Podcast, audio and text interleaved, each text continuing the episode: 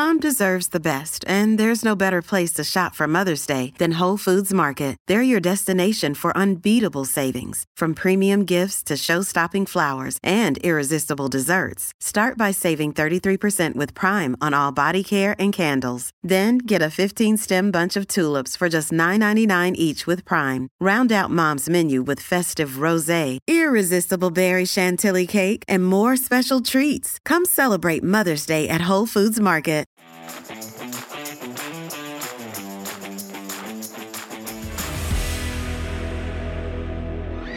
Is Elon Musk already stepping down as head of Twitter after only a couple of short, tumultuous months at the helm?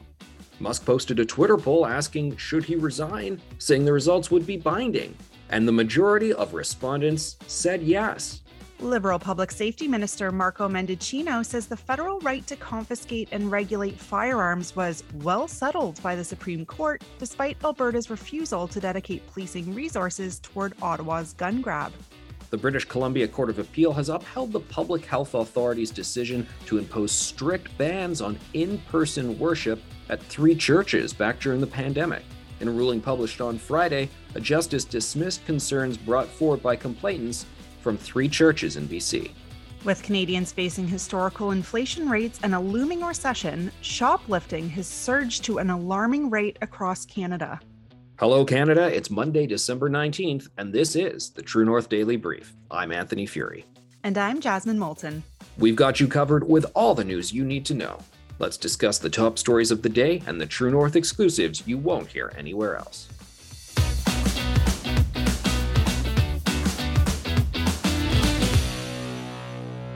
Should I step down as head of Twitter? I will abide by the results of this poll. That was the question Twitter owner Elon Musk put to his 122 million followers over the weekend. And the people said yes. Out of 17.5 million votes, 57.5% of respondents said yes, Musk should step down. Now, as of Monday morning, Musk had not yet commented on the results.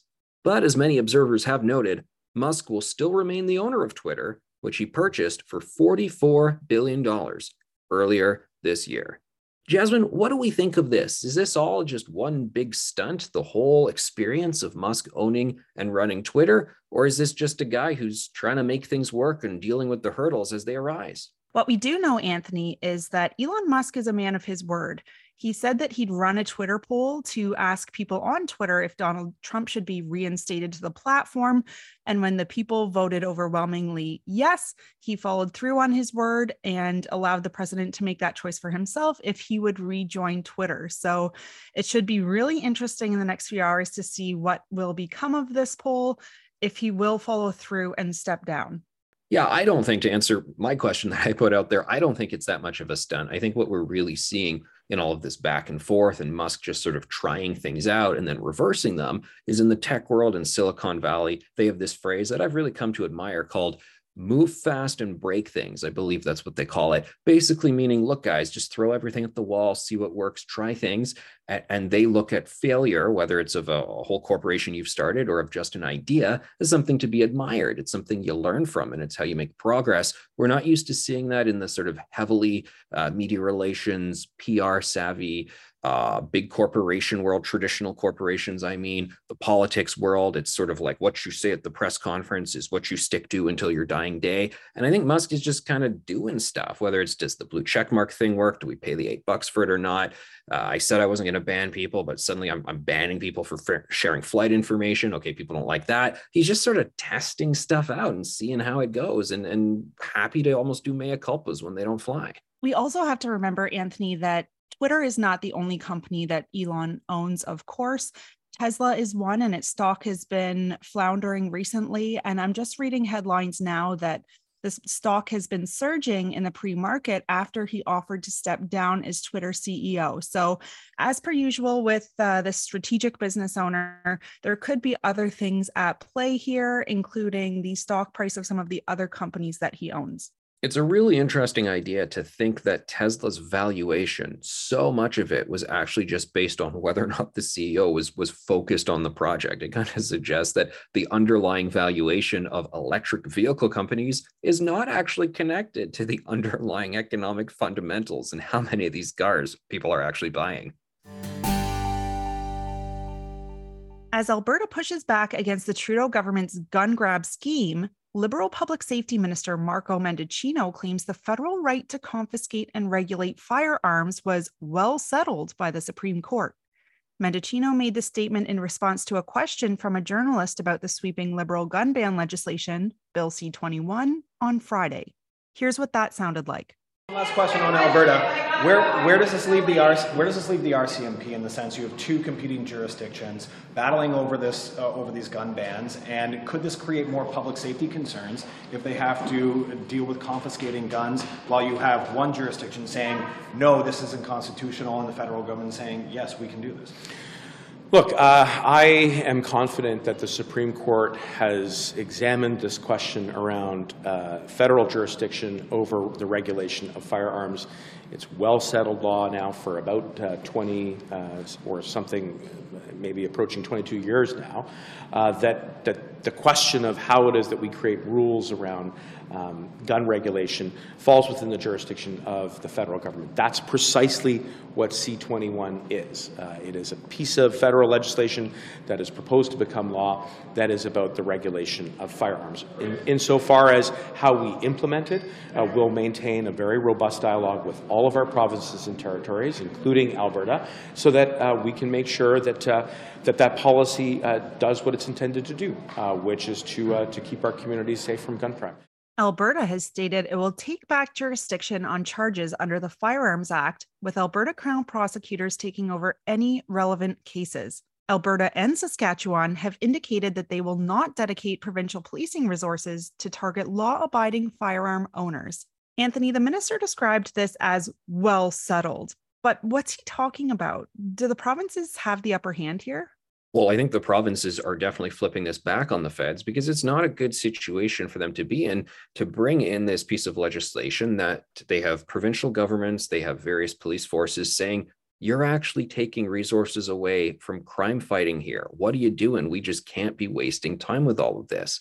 There's been a lot of hand wringing, Jasmine, about the Alberta Sovereignty Act and whether it's fraying the federation. But let's be honest, we're seeing more and more examples of the Trudeau government, I think, damaging federation in terms of uh, putting forward things like uh, their own climate carbon taxes, which are sending provinces to court on it. We had that rather contentious court battle. Looks like we're setting ourselves up for a battle here over jurisdictions. I mean, why so many jurisdictional fights? The federal Liberal government under Trudeau is, is really looking like a bullying operation these days. Now, we've heard that Alberta and Saskatchewan so far have banded together against this, but what do you think the other provinces will do? Will they join in the fight as well? Well, whether they'll do it loudly or quietly, I don't know, but I think they're all going to be joining in because we've even had urban areas like Toronto policing experts say, look, we don't want to allocate resources to going and confiscating legally, previously legal firearms that people owned uh, decades ago that they're not even doing much with, with. Meanwhile, we're dealing with criminals who have illegal firearms uh, recent news just over the weekend of a tragic shooting happening in the Toronto area. I mean, those are the real things that we got to be focusing on here. And I'm going to imagine, as as so many experts have said, that that tragic shooting did not involve some sort of legally owned long gun that's suddenly been ensnared in these new lists. Definitely an issue to keep an eye on in the coming months. Now, Anthony, over to you with a story on a court case against pandemic measures in BC. While many provinces across Canada have been dropping fines for individuals and organizations that supposedly violated public health rules during the pandemic, the British Columbia Court of Appeal has upheld their public health authority's decision to impose bans on in person worship at churches in BC between November 2020 and May 2021. So, complaints from Riverside Calvary Chapel, Emmanuel Covenant Reformed Church, and the Free Reformed Church of Chilliwack were all dismissed by Justice Lane Fitch on Friday. Fitch wrote, quote, the appeal is dismissed as moot as the prohibition on outdoor protests is no longer in effect and the violation tickets issued to him have been stayed. She said the province's ban on in person gatherings for religious worship, quote, fell within a reasonable range of outcomes. Earlier this year, BC Crown prosecutors dropped a host of charges against three pastors pertaining to defiance of lockdown orders. In total, 24 tickets were relinquished, worth $55,000 in fines, including against a pastor with the Free Reformed Church. In Alberta, a ruling in July from the Alberta Court of Appeal vindicated Pastor Arthur Pawlowski, who was arrested and jailed for breaching pandemic health measures. Jasmine, it's interesting to see that these are still in the courts. There are still cases today over various uh, vaccine mandates on the, the, more private level, people being fired uh, from their employment because of various mandates. And I think a lot of organizations out there and a lot of individuals still want to litigate them uh, in the courts, even if the fines have dropped, because they're fighting on points of principle here. And what they'll likely find most disappointing is that the courts dismissed it as moot. They're probably looking to say, let's set a precedent here. Let's not let the government trample on our rights like this again in the future. But of course, the courts have responded that these measures are no longer in effect. Uh, so that's why they were declared moot. No, Jasmine, I think it's a great point about people who want to see precedents set because a lot of the frustrations that uh, that were felt were not just I don't want this in the immediate term, I also want to make sure this doesn't recur next year. I don't want them to be able to say on capricious reasons because COVID or, or the flu, because we now see arguments that, for instance, school kids need to wear masks for just cold, the flu, and so on. I don't want to see mandates imposed at my kid's school, at my church, or place of employment, whatever it is, uh, based on capricious reasoning from public health. I think that's what a lot of people wanted to get out of these court battles. So while some of the more egregious fines against them have been dropped, there's still a gnawing frustration at things being unresolved.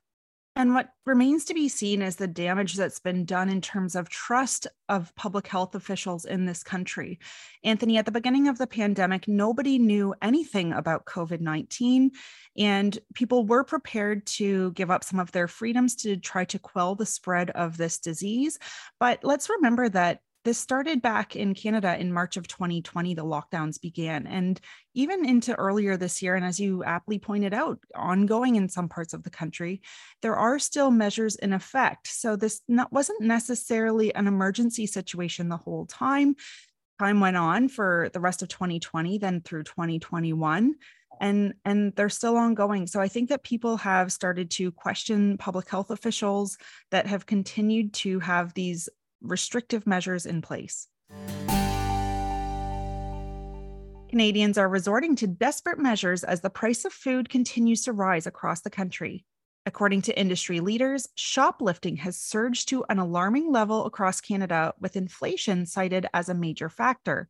Grocery prices were up 11% year over year in October and are not expected to ease anytime soon. And according to the most recent edition of Canada's Food Price Report, the total cost of groceries for a family of four is expected to be over $1,000 more next year.